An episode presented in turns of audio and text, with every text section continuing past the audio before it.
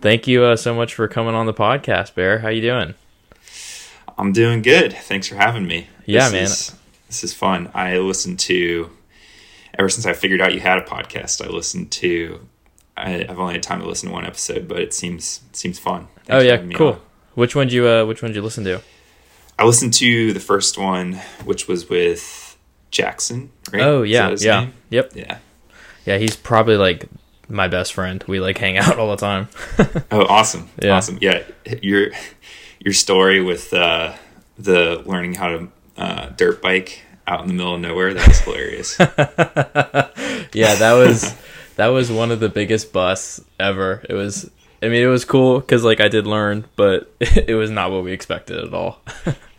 Yeah, the guy reading from the textbook. That sounds miserable. Oh, my gosh. That's like, my least favorite type of thing, too, is when someone's just... Like, I get you have to learn the stuff, but when someone's so, like, detailed, like, every single word, it's like, ridiculous. Yeah. But where are you... So you're in Atlanta right now, correct? Yeah, I just moved here about a month ago. Because I started a job here. And yeah, I had just graduated in May from UC Berkeley out in the Bay Area, and then kind of was just hanging around with my parents in between then. Dang, that's a big change going from California to Atlanta. What are you doing in Atlanta? Yeah, so I'm a financial advisor, analyst at Deloitte. Who's got an office downtown here. Yeah. Nice. How do you like that so far?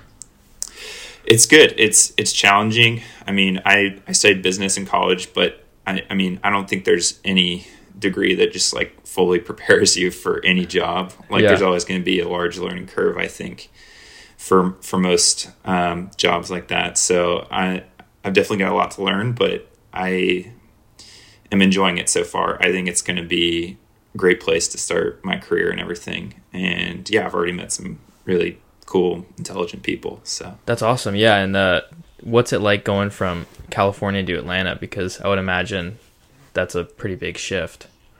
Yeah. So, I mean, you know, I grew up in where you are in the Jacks Beach area, right? And that was a big move going from there to California. Yeah. Yeah. On the other side of the country. Yeah. And you know, it was a hard decision to make, but I ultimately was like, you know what, this is college. It's a new chapter of my life.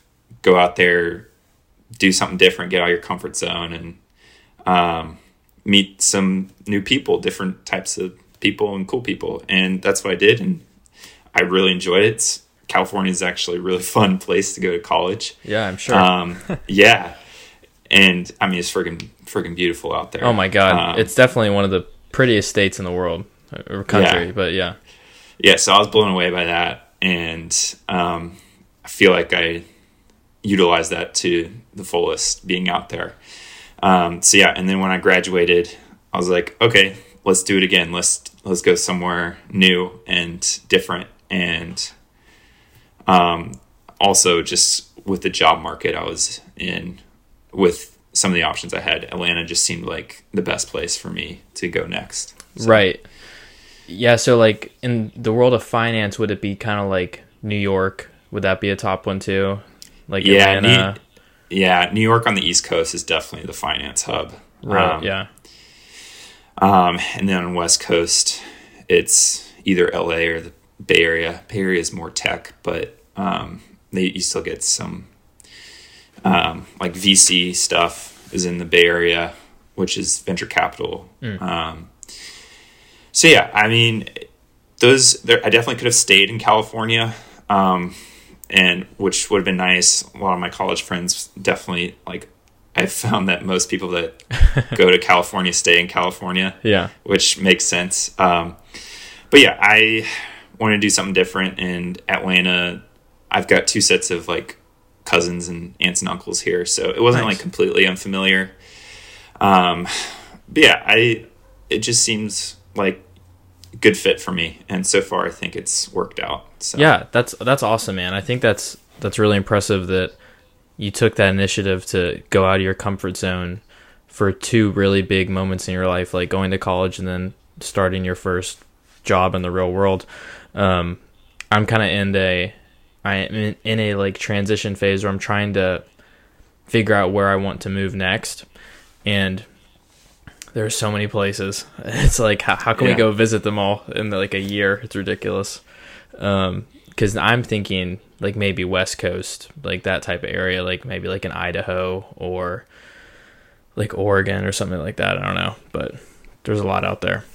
Yeah. I mean, you can't really go wrong out there. They're all like, I feel like every town on the West Coast has got its own unique little spin on it, but it's so cool. Yeah. We were just in Wyoming and Montana, and it was, I mean, amazing. Just one of the coolest places in the country.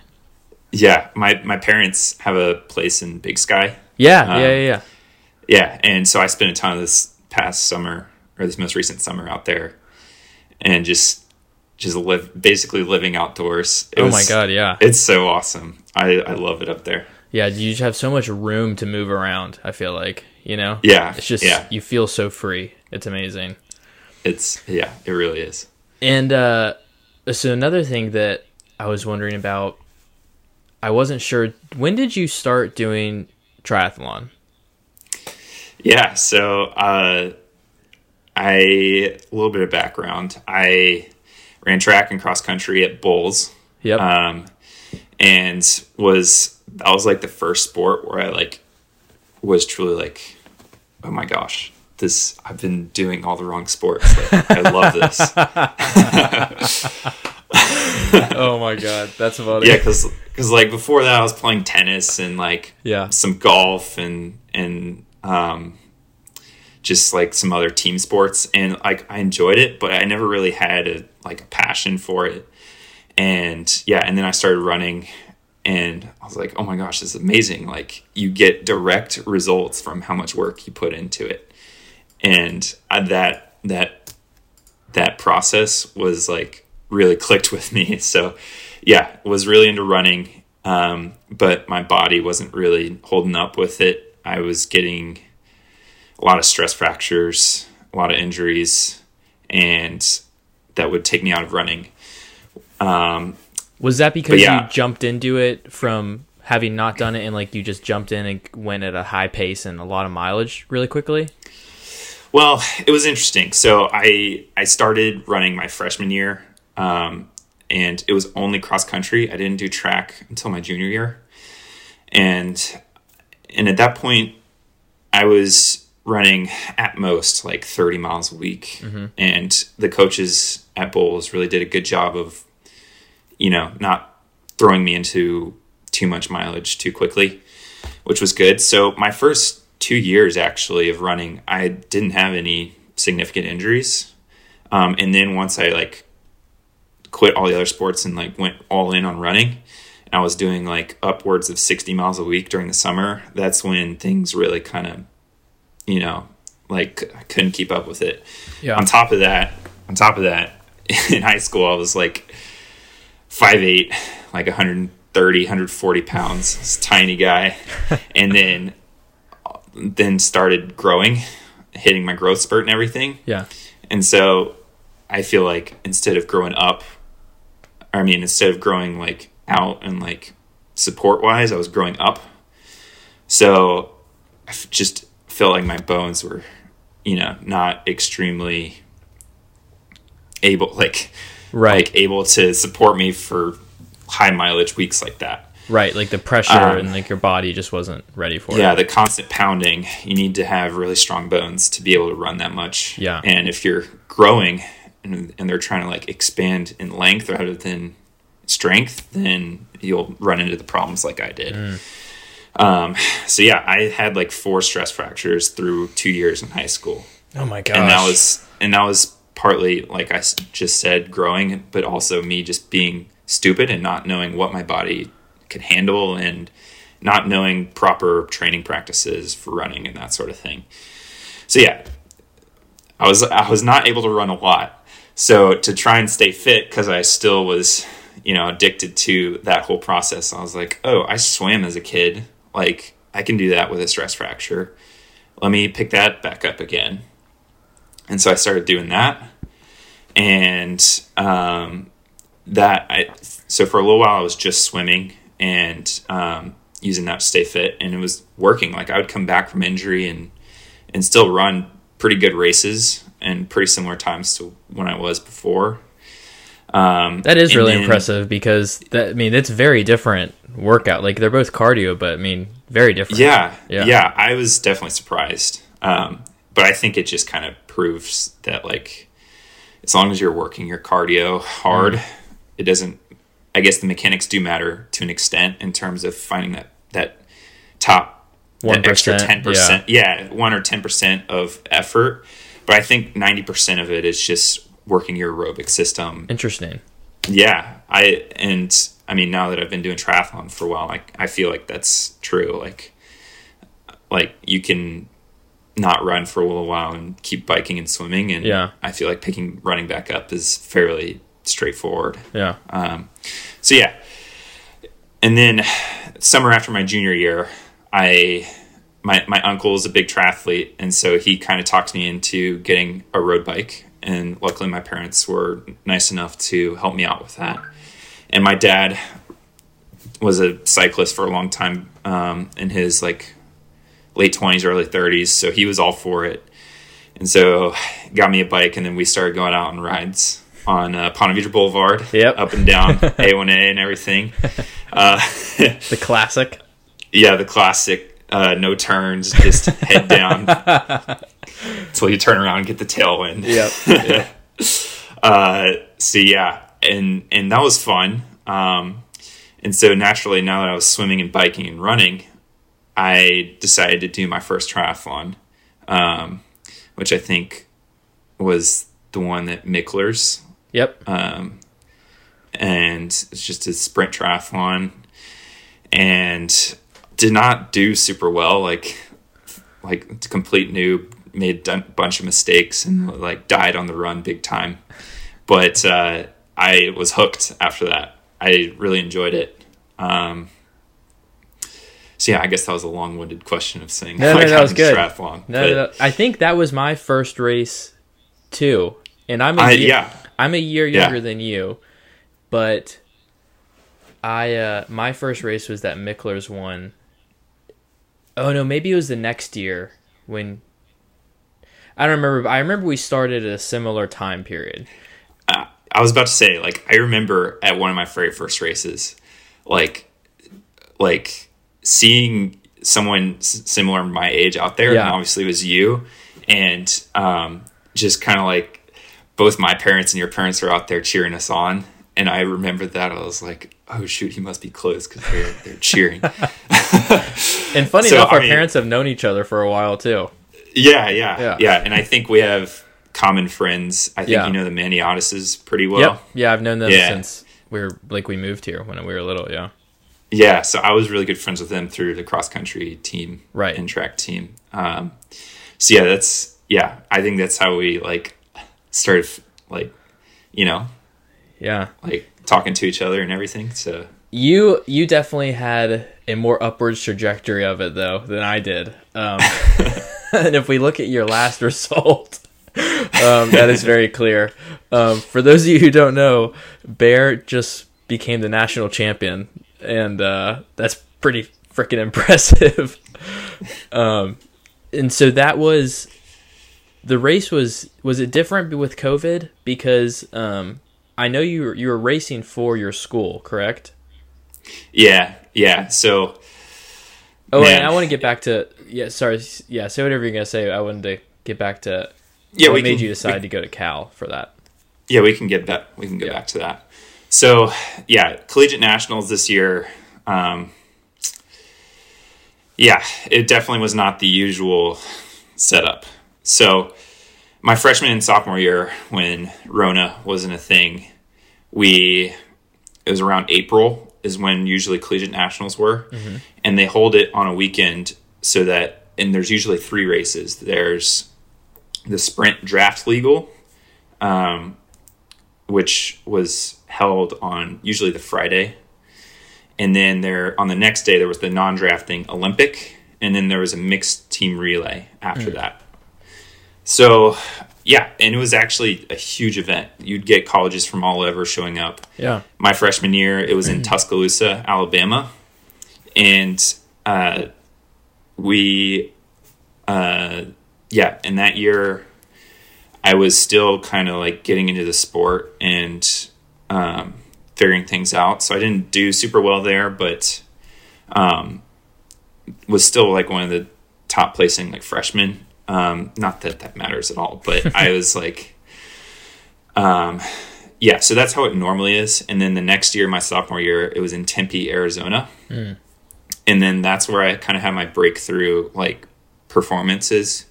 Like, up to that point, I hadn't really done super well in any sort of triathlon at all. And then at that race, I raced all three races for my team, which normally, normally for the sprint draft legal, you only have two people max per team compete on that. And then the Olympic non-drafting is kind of like the main event where every person on your team can compete in that. And then the top four score, kind of like cross country. And then the mixed team relay, you have two girls and two guys on your team and you each do a mini triathlon. Yeah. And it's like, yeah, and that's super fun. It's like a super sprint, right? Yeah, it's a super sprint relay, basically. Yeah. And that's super fun because it's after everyone's already raced and everyone's kind of like laid back and everyone's cheering you on. So, yeah, that was cool. So, yeah, I ended up doing all three races for my team because I'm a pretty strong swimmer. And for those draft legal races, it really favors swim-heavy athletes because if you swim well and get out and then you get in a bike pack in the front, then you kind of stay in the front. So yeah, I was like one of the strongest swimmers on my team. So they had me do that. And I ended up getting like 12th out of 75 ish in the sprint draft legal. Wow. And then woke up the next day and did the non-draft Olympic and ended up getting 5th. Yeah. Wow. And I was the first person to finish who had raced the day before. Oh my God. And in college, at these collegiate like national championships, the only rule is that you have to be enrolled at a college. So you don't have to be an undergrad. So a lot of these guys I was racing were like 27-year-old PhD students who had been doing triathlon for like 10 years. The people who were on the Queens team, the top guys, they were all grad students at Queens. Yeah. And like you said, they'd either been in undergrad as like collegiate runners or swimmers or something, and now they're doing triathlon, or they've been doing triathlon for like 10 years. Yeah, exactly. So that was pretty crazy result for me because that was a legit field. The person who won, Jack Felix, who I think, did you know him when you went there? He was on Queens. Yeah. I knew he was on Queens. I just didn't know if you guys overlapped at all. Yeah. But yeah, he won that year and ended up going pro, I think, after that. Yep. He raced for Super League for a little bit. Oh, yeah. And he had like some legit sponsors. I think he was sponsored by Hoka. Don't quote me on that, but I'm pretty sure. And he's not, I don't think he's doing it anymore, but he was really good for, like, he was up there for a good bit. Yeah, he was super good. He blew by me on the run early on, so I knew he ran at Clemson. Yeah, he's a very good runner. Yeah, him and Justin, I think, both ran at Clemson and quit to do triathlon, and they've done well. yeah. So yeah, I think that I was like the first person on my team to finish and getting 5th, and still 3 Queens guys beat me. So you guys are always so strong. Yeah, they're a good team. Yeah. So yeah, that was kind of like my first breakthrough race. I was like, shoot, okay, I can actually like do pretty well at this. And so then I was all set, all head down, set for training for next year's nationals because I was like the top returning undergrad for the next year. And I was only a sophomore at that point. So yeah, I was really shooting for it. And then obviously we all know March 2020 COVID hits and all of our lives change, and I'm like, and all my races get canceled. I'm like, what is life anymore? And I kind of struggled to keep training because I was like, really didn't have any motivation anymore because there's just no timeline of when I'd be racing again. I didn't even know like if Collegiate Nationals would happen that year, the next year. I had no clue. Yeah, so obviously that whole year, 2020, I was online at school, and ended up being online through my last semester at Berkeley, which was this past May. Yeah. And yeah, and then there was no Collegiate Nationals for 2020. There wasn't Collegiate Nationals for April 2021 either. And then I graduated, and I was like, well, I guess, you know, there's no finish to this story. And then like right near when I graduated, they announced that they were going to have the 2020, 2021 in quote marks Collegiate Nationals. And it was going to be piggybacked onto another triathlon, the Malibu Triathlon. Yep. Which is a big race. They usually a bunch of celebrities do it. Yeah. It's a big celebrity race. Like this year they had, Toby from The Office, he was running it, and then Schmidt from New Girl was there too. Yeah, I don't know their actual actor names, but that's how I know them. So that was kind of funny to see them. But yeah, so they piggybacked it on, and it was in September rather than April. And yeah, and at that point, I was already like moved on to doing some longer distance stuff. Like I'd done some 70.3s this year. How'd those go? They went good. I ended up doing 4 of them. Wow. And I qualified for Worlds, which happened to be the weekend before Collegiate Nationals. So you're telling me a week before you did this Malibu Triathlon race, you had already done a half Ironman? Yeah, like 7 days before. Jesus, bear. Was that on purpose? I mean, like, was that like okay with you, or? No, so when I qualified for Worlds, I qualified back in May. And when I qualified, I was like, oh yeah, I'll take my spot because this sounds awesome. And it's something, it's like a big race to train for, you know? Yeah. And at that point, I had no clue that Collegiate Nationals would even happen. And then when it gets announced, it's the weekend after. I'm like, oh God, I guess I'll just have to do both. Oh my God. So that's what I did.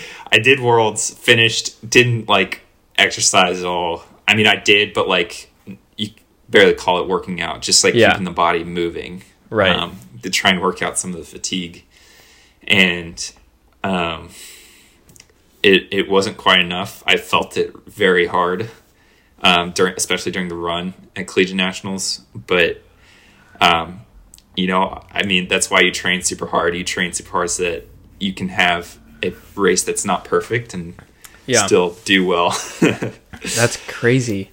Do you think having done that half Ironman a week before kind of gave you the mentality of, oh, this is nothing, like this is going to be no problem?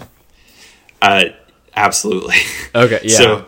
So yeah, this was the first year I like actually raced like a race longer than an Olympic distance.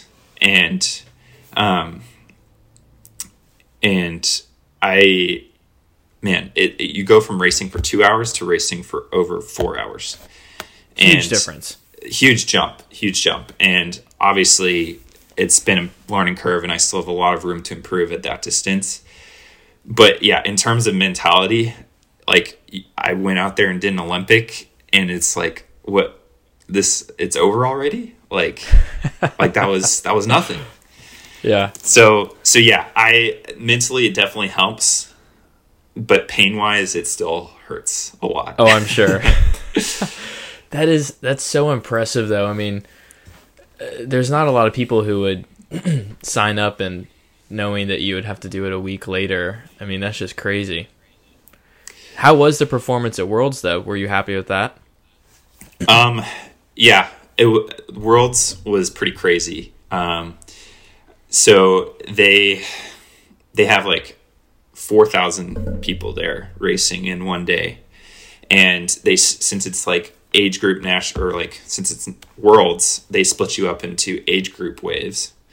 And through luck of the draw, I was like one of the last men's waves to go, which means all the like 70-year-olds, 80-year-olds are starting ahead of me. What? Why is that? You know, I don't quite understand the system. I think it's either raffle based or random drawing, or they just kind of like rotate it each year. But yeah, basically they and then they start the waves like 7 minutes apart. So immediately, like within 2 minutes of swimming, I'm already catching the people ahead of me. Yeah. And basically through the whole race, I'm just like dodging and weaving through people to try try and get a clear line. That is ridiculous. There's just so many people out there. Yeah, yeah. So I start like an hour and a half after the first people start. So yeah, the whole race, you're just swimming, biking, and running through people, which was tough. And then on top of that, the weather was wild. So it was, Worlds was in St. George, Utah. Right. Yeah, yeah, yeah. Which can get really hot. So I was worried about that. And then, of course, on race morning, it's like 10 degrees cooler than it's supposed to be, which sounds great. And then about 20 miles into the bike, I figure out why. And it's because these clouds just form up, and then it just starts torrential downpour, hail, 40-mile-per-hour winds, and like... craziest race conditions I've ever raced in. Oh my God. Yeah, from like one moment, like feeling like no wind at all and just down in my aero bars, like head down. Yeah. To all of a sudden, like, oh gosh, like I'm getting pelted by hail and holding onto my base bars, just trying not to get blown off my bike. Oh my gosh. And luckily everyone's experiencing this at some point in the course. But yeah, it was wild, and some people were definitely ballsier than others. Like, I was convinced they were going to cancel the race because it was like lightning. It definitely didn't seem safe. Like, people were getting off their bikes because they physically could not ride them. And then there was other guys who were just still in their aero bars, just like leaning at like a 45-degree angle into the wind, just mashing. And so I mentally kind of checked out of race mode for a little while, in survival mode. yeah And so for a good 15 minutes it was just these conditions, and I was still pedaling, but I was not racing at that point. And then all of a sudden it just stops and it's gone. So wild. And then I was like, all right, I guess I'm racing again. So put my head back down, start pedaling hard again. And yeah, it probably worked out because there's a really long climb at around like mile 45 in that course, and it's like 3 miles long. Whew. So yeah, it probably worked out because it probably saved me some energy for that. And then yeah, the run, I'm still struggling to string together a run where I don't like completely blow up in the last half of the half marathon. Really? Yeah, it's just me being like 22. When you get into longer distance stuff, I think age really plays a factor. Mm-hmm. And my metabolism's crazy. Like, I'm taking in about 120 grams of carbs per hour on the bike, which is way more than any like pro or like older age grouper, because my body just like physically like can't, I just don't have the muscular endurance yet to just go at a tempo rate for that long. Right. So yeah, and it's my first year doing this distance. So it's just going to take some time, and I'll get there. But yeah, for now, it's half marathon. It's just how long can I go until my legs stop working, basically. Which isn't fun, but yeah. Do you do a lot of half marathon runs in your training, or like do you go longer? So this year I really started bumping up my longer runs, and I worked up to like 16 miles. That's what I just got up to. Yeah, and that seemed like a sweet spot. It was around 2 hours, which was around 30 minutes plus longer than I was on my feet during a race. And yeah, I felt like that was like the sweet spot for me. Yeah. I for a little bit I was running a ton. Like I don't even know why. Like at first I was like, oh, I'm gonna do 5 miles today, 10 miles tomorrow, 5 miles the next day, and I was just gonna go back and forth. And I was like, and then I was just like, oh, I'll just do 50, and then I started doing 55, and I was like, this feels good. Let's go up to 60, and then it's 60, and then I was like, oh, maybe we should do 70 miles a week. And now I'm like, I don't want to run 70 miles a week right now. Yeah, it's tough. Like you'll have 1 week where you're super motivated and you can crank out numbers like that, and then you wake up on Monday and everything's reset, and you're like, oh, like I have to do that again. Like, that totally. So about that, I'm curious, like, obviously you did triathlon at Queens for a little while, and then I know you left the sport for a little while, right? Yeah. And then now I've seen you on Instagram, you're crushing these morning runs at like 5 a.m. and like going like 6 minute pace. When did you start picking that back up again? And like, yeah, where'd the motivation come for that? So it actually kind of came from when we were in Wyoming and Montana, and we were doing these hikes, like these like 15-mile hikes, and it was epic. Like it was just so much fun. Like there was literally this one hike where there's this huge switchbacks, and I'm just like smiling ear to ear. I literally start running up this thing because it's just like it's epic.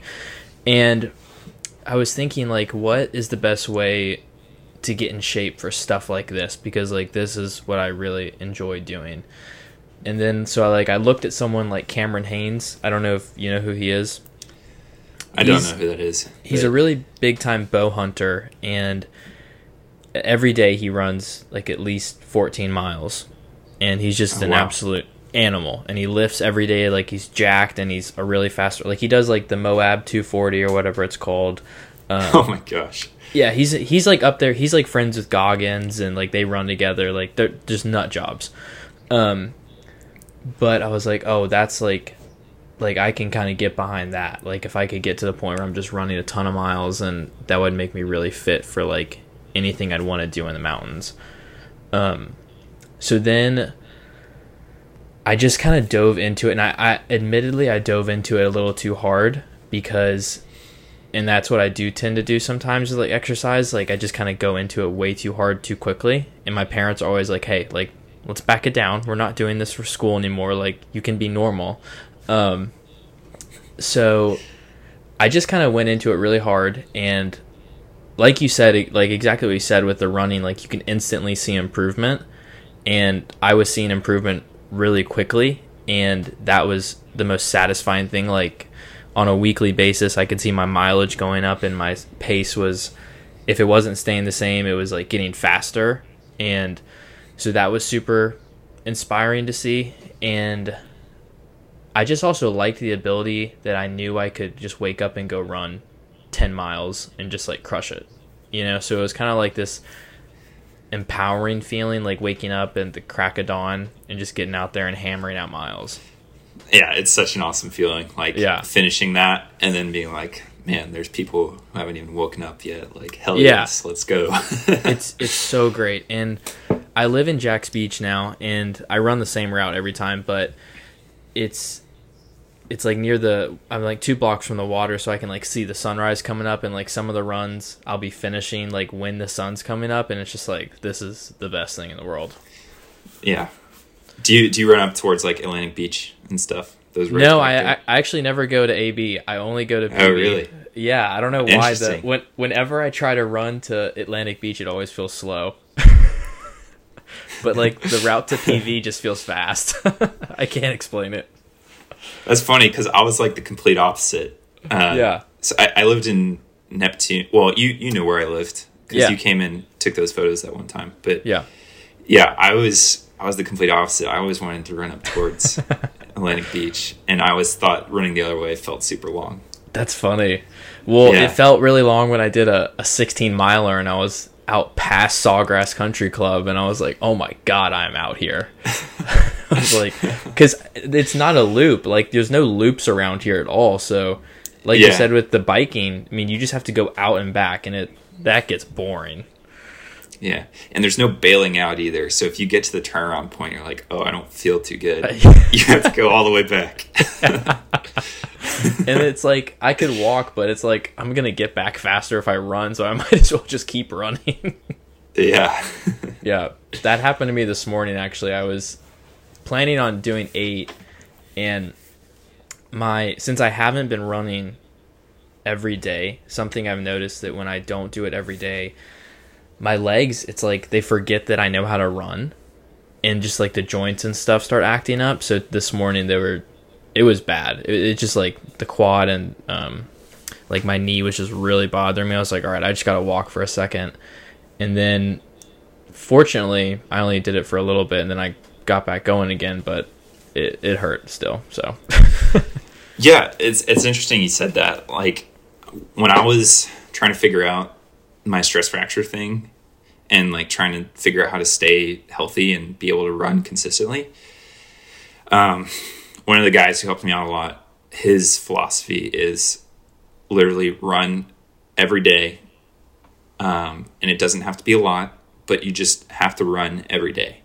Yeah, and which seems counterintuitive, right? Because like why beat up your body every day running? Right. It seems like you'll get more injured doing that.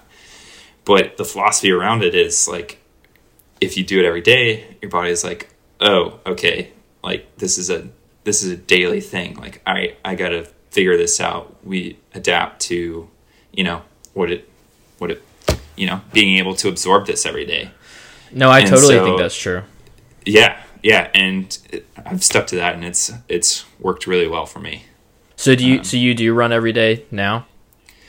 I don't do it every day, but if I don't run 5 times a week, then I don't, like, that's a short week of running for me. Right. Do you have a pretty strict training schedule now that you're not being coached by like the coach at school, or are you making your own stuff as you go? How are you getting that done? Yeah. So, I mean, there's seasons, right? So I just finished the main part of my season, so I'm kind of off season right now, which is nice because there's less structure involved. It's more of just kind of get out and just exercise every day, just like stay active.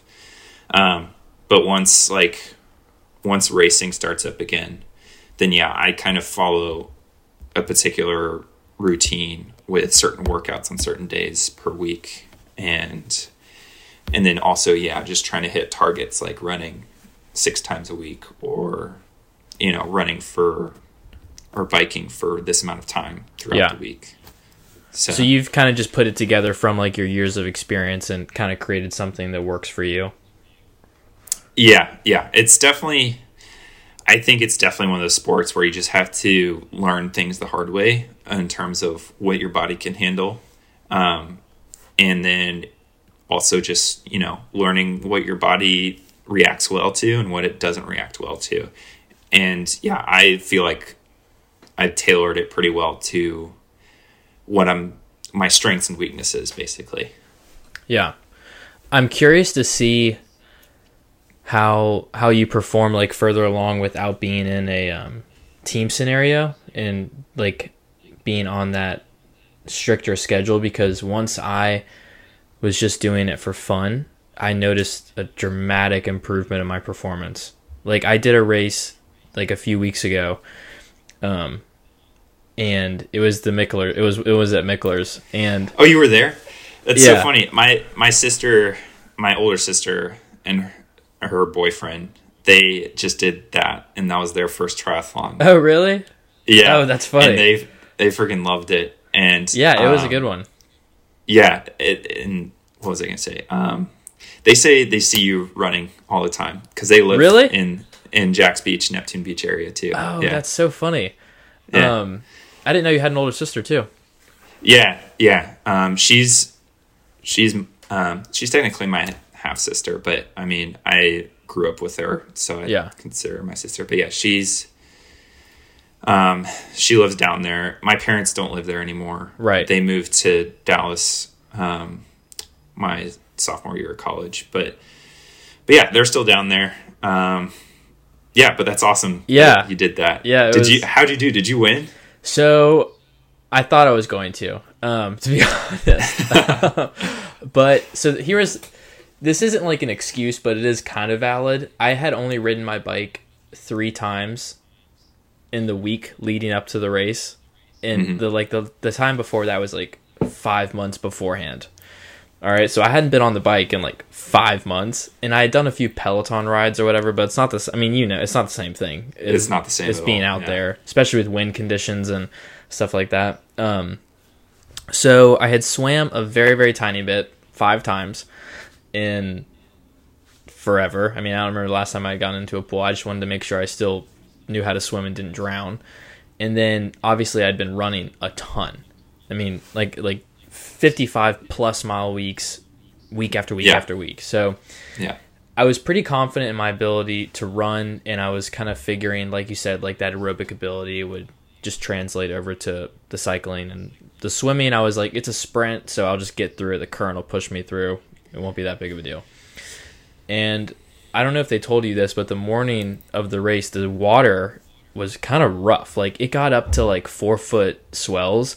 I mean, it was clean, like it wasn't super choppy, but it was pretty decent sized rolling waves. And this race started super late, and as we were all waiting on the beach, like it almost looked like it was just getting bigger. And I'm like, all right, they're probably going to cancel it and just make it a biathlon, which would be great for me because I would crush that because it'd be more running. And they didn't do that because they're like, all right, we're about to start to swim. And I was like, all right, we're about to drown. They told me it was miserable. Yeah, I mean, the moment I dove in and started swimming, I swallowed a bunch of water, couldn't see anything in my goggles. You would get up on the face of a wave, and then you'd fall down 4 feet, and then you'd have to reorient yourself. I mean, I had a decent swim time, but it was not because of my swimming ability. It was because I got lucky with some waves, let's be honest. And so then that was fine. Got to the bike, and I'm probably in like 7th or something on the right now on like going into the bike. And I get onto the bike and I'm like, oh my God, this is why you train on the bike. 'Cause this is so hard. 'Cause I was on my road bike. 'Cause after I left Queens, I didn't need a tri bike anymore. So I sold it. And all these other kids, all the Florida team, like the Florida club team guys are there, and they're all on like their tri bikes. Like you would for a triathlon, and so they just passed me, and I'm like, all right, that's how it's gonna be, time to go to work.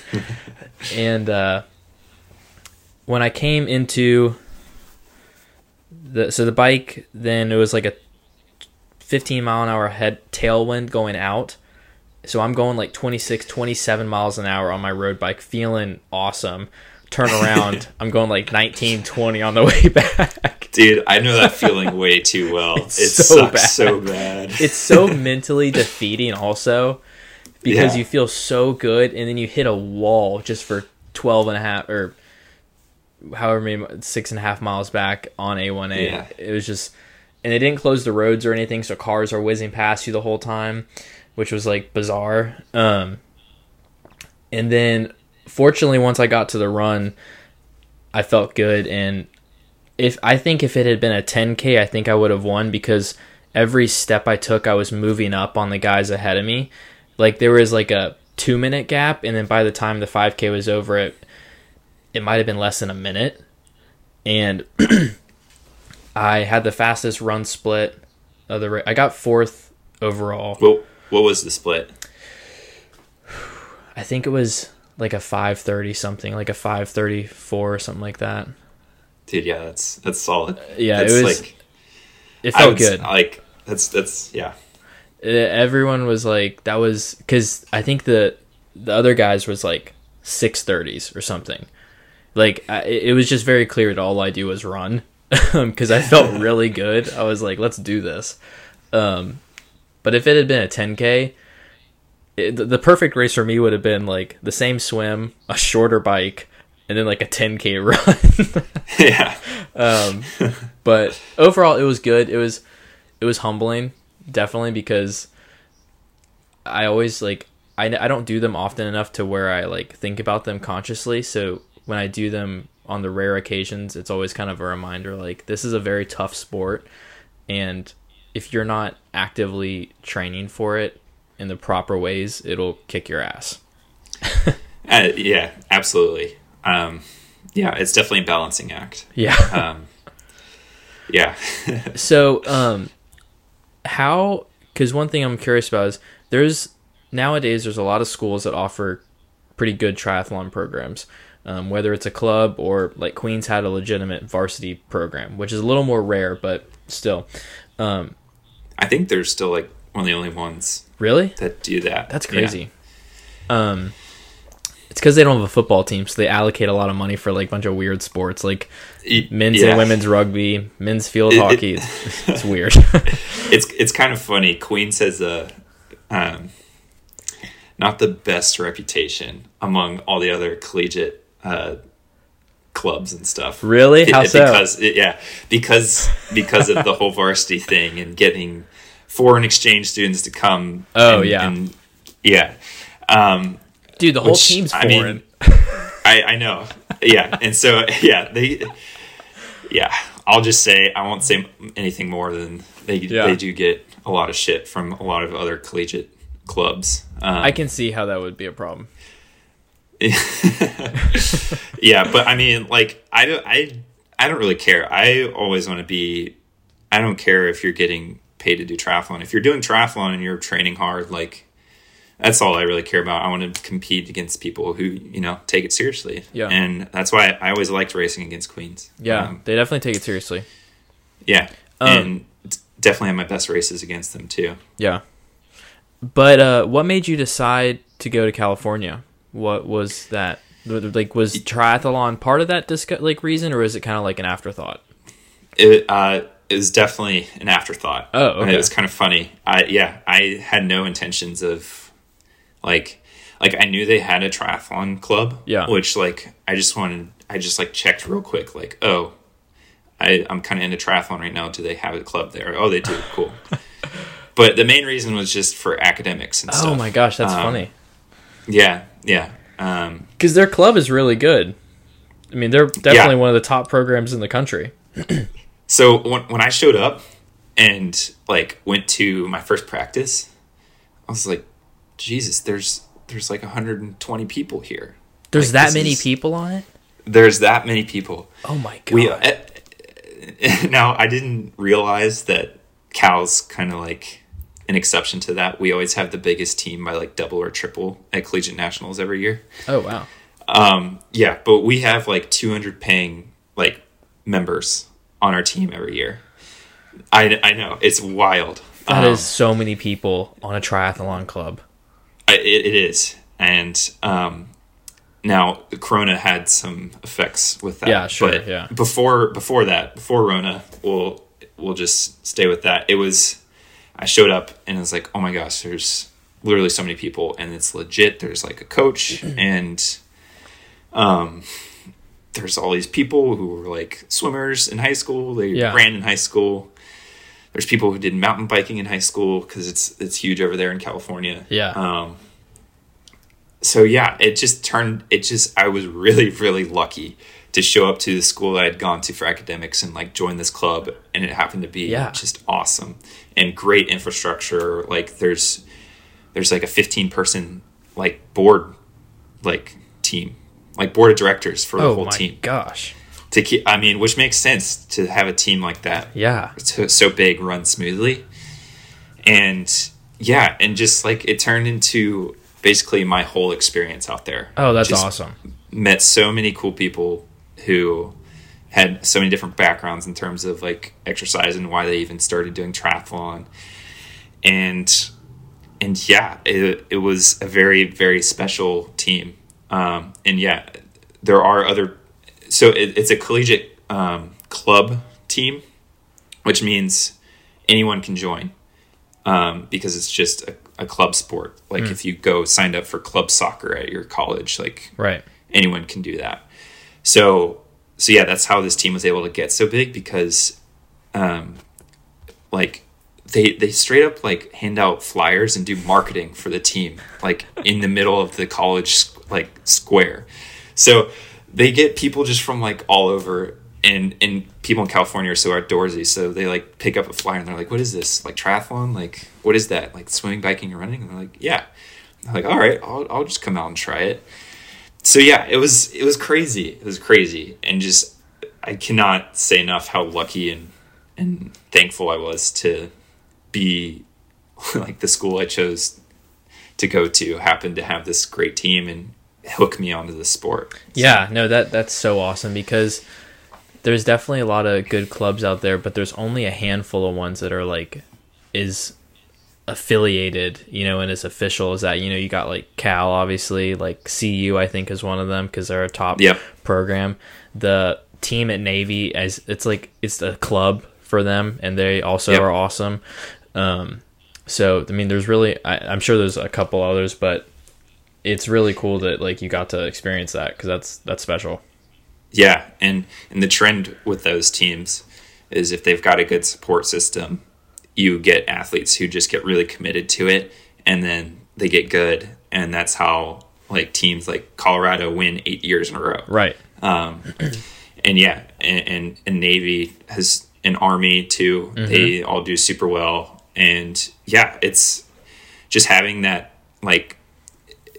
Having the community that's inclusive and supportive and just treats it as like just almost as an activity that you do for fun with your friends, that it's funny. It's just how that turns it into more than that. And you take it more seriously once you have all these friends who like want to take it more seriously with you too. Right. That kind of goes back to what I was saying, like how my performance is better when I'm just kind of doing it to enjoy it. And, I think that makes a big difference, and I think if you can bring that into an actual team, it's like unstoppable.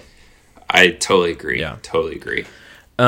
So one thing that's interesting is there's people who have done triathlon since they were like kids. You know, they've been doing it for forever, and then you are someone who, relatively speaking, was kind of new to the sport, yet you're one of the best doing it. You know, how do you think that the lack of experience plays a part into your success, because you maybe didn't have time to pick up bad habits, or you didn't get burnout from it? That's a good question. I think it's almost a little bit of both and a little bit of like almost the opposite. So I think just being active in general, just growing up, just doing all sorts of sports gives you a big advantage. And for me, even luckier for me was swimming. If you learn how to swim when you're like 4 or 5 years old, and you get someone who actually teaches you correct technique and swim form, I think that just plays such a huge role in like picking it back up down the road. And yeah, because swimming is out between biking and running, it's the only sport that actually like really, really matters more about your technique rather than your fitness. Mm-hmm. So when I started swimming again in high school, I had swam for 5 years as a kid, and I had learned really decent technique and was like a pretty good little swimmer when I was a kid. And it just kind of stayed with me, and I hopped back in the pool and like started doing strokes again. And I was like, okay, I remember this. This is how it's supposed to feel. And it clicked really, really quickly. Whereas other people who get in the pool and start swimming laps for the first time in their lives, they feel like they're drowning. So uncomfortable. Yeah. They feel like they're drowning. And I think that part, especially with swimming, was really important for me in terms of developing that part of the triathlon. Now, in terms of biking and running, I think at biking was, I didn't really start seriously biking till I went out to California, because there's crazy hills and stuff out there. And it's beautiful, and they have bike lanes out there, so it's actually like safe to go out and do it. So yeah, I just started biking as much as I could, and purely because it was just so much fun out there, and all my friends, like all the people I met through the team, you know, they were better than me, so going out and learning from them and just riding a ton with them, it was just really quick, skill like that I picked up. And again, I feel like having ran in high school, I had an aerobic base that after a while transferred over and developed, and just kind of made it so that I was solid in all three sports. And that's kind of what I love about triathlon is you don't have to be top like 0.1% of a sport to do well. Yeah. You have to be like top 5% of each sport to do really well.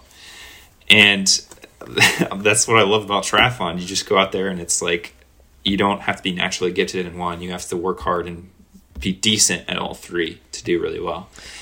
And yeah, I don't think necessarily it's a disadvantage to start it late. I just think some circumstances you get a bit luckier than other people entering the sport. Yeah, that's interesting. That makes sense, and I like what you said about being the top 5% versus the 0.1, because a pretty successful triathlete I knew who was much older than us, he once told me when we were out riding, he was like, yeah, you just got to be a jack of all trades, master of none. Like, you don't have to be perfect at one thing. You got to be good at a bunch of things.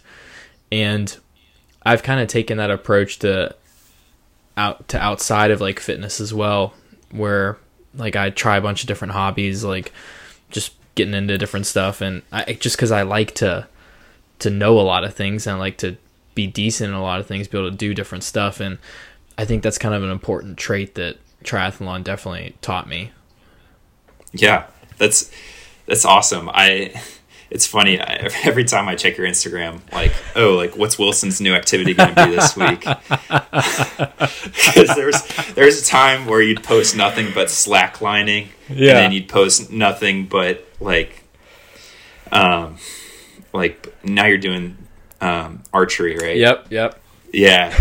So photography, archery. You surf, and you take photos, really good photos at that. So it's really cool. I wish I had that affinity to just like try new things all the time, but I just get hooked on one thing and stick with it. But it's really cool. It's really cool. I admire that you really take jack of all trades to another level. Thank you. So, I appreciate that. My bank account isn't as appreciative of it, but my parents are a little tired of it. But it's fun. It's I just think there's so many things out there to do, and there's so many experiences, and there's so many different people also you can learn stuff from, which is like one of the reasons why I do this. And I think like part of our role is to like kind of learn all this. Like we can gather so much information, and we can talk to so many different people, and that's kind of an amazing thing that we have the ability to do now. Absolutely. Yeah. So is long-distance triathlon your future? Do you think you'll ever go back to the shorter course stuff, or is it just pretty much going to be long-distance? Yeah, so it's a tough question. There's multiple factors that play into, like, what I feel like I'm going to be doing in the future. It's tough because Ironman is, like, the only, like, world-recognized brand of triathlon. Mm-hmm. Like if you go to Asia and you say like I do Ironman, they'll know what that is, versus more than if you just say like, oh, I do triathlon. Like people know Ironman more than like the sport itself. Anytime I've told people I do triathlon, they're like, oh, so you do Ironman? So it's like, no, like there's other parts of it. Yeah. And so, yeah, like no normal person who doesn't do triathlon is going to know the difference between a sprint and Olympic and drafting and non-drafting. Right. And yeah. And then there's a whole pro circuit for short distance stuff. That's all draft legal. And it's like, yeah, if I really stuck with this sport, that would probably be the direction to go. If I would really wanted to try and make triathlon, or at least try and just do it on the pro level for a little bit, just because it, sounds fun to live your life, just doing triathlon. Yeah. But yeah, it's tough because I think, going back to the jack of all trades thing, I think that pro triathlon and draft legal short course triathlon comes down to a running race. And that's because you just have to swim well enough to get into the big bike pack that stays together the whole bike ride. Right. Because no one's strong enough to break away. And then you just have a pack of 40 guys getting off the bike and just running a 10K literally as fast as they can. So I'm not I'm a decent runner, but I'm not that level of a runner. Mm. And as we were talking about before, it seems like all the short course triathletes are just gifted runners. Well, look at someone like Justin Lippert, Exactly. Yeah. And he would struggle in a pro circuit race, run. There's guys running sub 30, sub 29 minute 10Ks off the bike in the pro level, which nuts. I cannot do. Yeah. No matter how hard I trained. So yeah. And then you have long course, which is, and back to that for a second, even the pros in short distance triathlon, you have to be literally a top 30 triathlete to even make a living off of it and get enough sponsors to have an actual sustainable wage or income. And then you get into long course, and then you have the recognizable brand Ironman, which only does the full distance Ironman and the half distance Ironman. And there's a whole different field of pros for that distance, because it's a whole different skill set. You have to be a good swimmer, a good biker, and a good runner. And you can't just be an insanely good runner and do well. And that style of racing is more suited to me, even though I'm still not entirely, I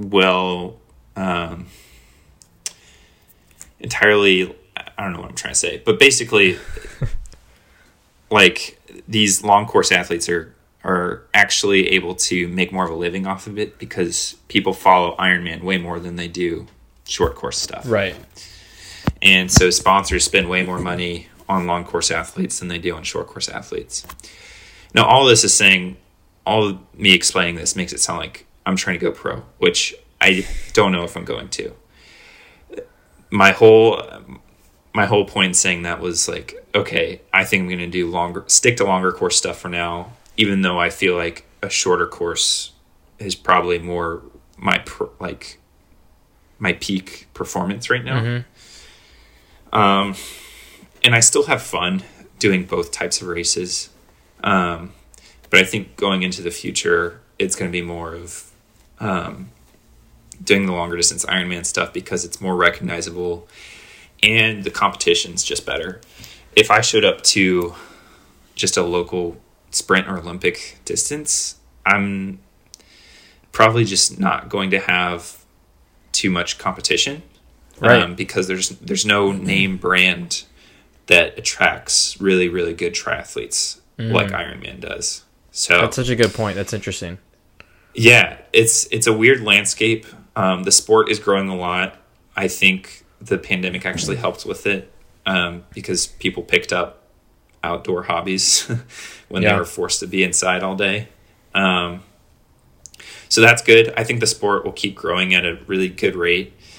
And hopefully, there'll be some more recognition in terms of, bringing the whole spectrum of triathlon more to the public, which would be good for the sport. But yeah, it's a tough question. I think at the end of the day, though, as long as I'm doing some sort of triathlon, I'll be happy. Yeah, and that kind of goes back to you going outside of your comfort zone, because like you said, the shorter distance would be more suited to how you are as an athlete right now, and the longer distance might be more challenging, but you're going to stick with it, and through that you'll get better and you'll gain experience, and then before you know it, you'll be comfortable in that area. For sure. Yeah, that's awesome. Yeah, there was there's a race called Escape from Alcatraz, which is a pretty famous one in the Bay Area. I did that this year, and it's not a standard triathlon at all. You swim from like the island of Alcatraz to like Golden Cape Park area. Did you see any sharks? Which is like a mile and a half. You know, that's the first thing everyone asked, which luckily I did not. But it was actually pretty similar conditions to what you guys had at Mickler's a couple of weeks ago. It was pretty choppy, and there was people on my team who were like swam in high school and formerly swam on the Cal swim team, who were like saying they were getting seasick like out in the water. Oh my gosh. Like just stuff where you're just bobbing up and down, you're swallowing a bunch of water, no rhythm at all. And that's a really longer swim than even a half Ironman swim. Right. And then the bike is only like 18 miles, and it's really hilly. And then the run is like 8 miles, and it's like half of it's on sand. Oh, so that's so weird. It's a crazy race. It's really cool because it's right in San Francisco, and you basically do your own little tour of the city. Oh, that's fun. Which is fun. Yeah, yeah. And that course suited me so well because it was non-drafting, and it was short enough that like I could really push through the whole thing. And I ended up winning that the amateur race by like over 6 minutes. Wow. That's awesome.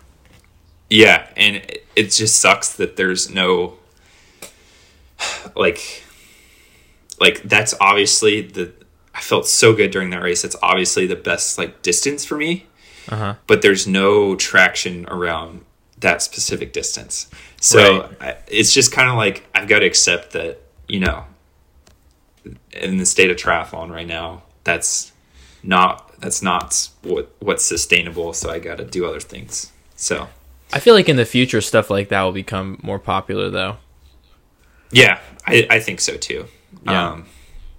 Yeah, I think part of it's just getting a cool venue, and right. like Escape from Alcatraz, like how can you beat that? You're like starting right next to the island, and you're swimming like you're escaping from prison. Like that's a really cool concept. Yeah. That's cool. Why it's like a really popular race, and you get thousands of people doing just that local race, and you get pros doing it too. So yeah, the future triathlon's murky, but I'll be here for it, I guess. Yeah. And before you go, because we're running out of time, I wanted to ask you what advice you would have to someone who's starting out with triathlon or is thinking about getting into it or something like that. Yeah, I know we've been talking in like an hour now for almost exclusively on triathlon. I'm sure it's for people who are listening who haven't done triathlon before. It sounds really daunting, and my advice to you is just set little goals for yourself. Like, you know, even if you don't have any background in any of the three sports, just say like, okay, if I want to start working towards a triathlon, I want to at least try and swim, bike, and run like maybe once a week, just to like start getting the hang of what it's like to try and do all three of them during the week. And then, yeah, it's all just a slow building process. And for people who haven't done a sprint triathlon, it probably sounds like a lot. I think for those of you who don't know, it's like a 400-meter swim. At least it is in Florida. In California, it's like 750 meters. And then the bike's like 12 miles usually, and then the run's a 5K. So if you think about that, it may sound like a lot to someone who hasn't done a triathlon before. But if you break it up into parts, you think, okay, if I can get to a point where I can just swim 400 meters or 750 meters all in one go, that's a good little goal to work towards. And then if you think about running, if you think about, okay, 5K, that's 3 miles. If I can get to a point where like, okay, I can run 3 miles without stopping and feel pretty good by the end of it. And then the same thing for biking. It's actually pretty easy to string those together. A lot of people think that combining the three sports makes it twice as hard. It really doesn't. As long as you have that base fitness in each sport, you'll find that once you have to combine the three of them, it actually isn't going to be that difficult. So yeah, that's my advice. Just break it up into parts and focus on one sport at a time. And I think it'll come together for you much quicker than you expect. Yeah, that was awesome. I couldn't have said it better myself. That's perfect advice, and that can be applied to any type of fitness as well. Just don't bite off more than you can chew, and start small, and then before you know it, you're there.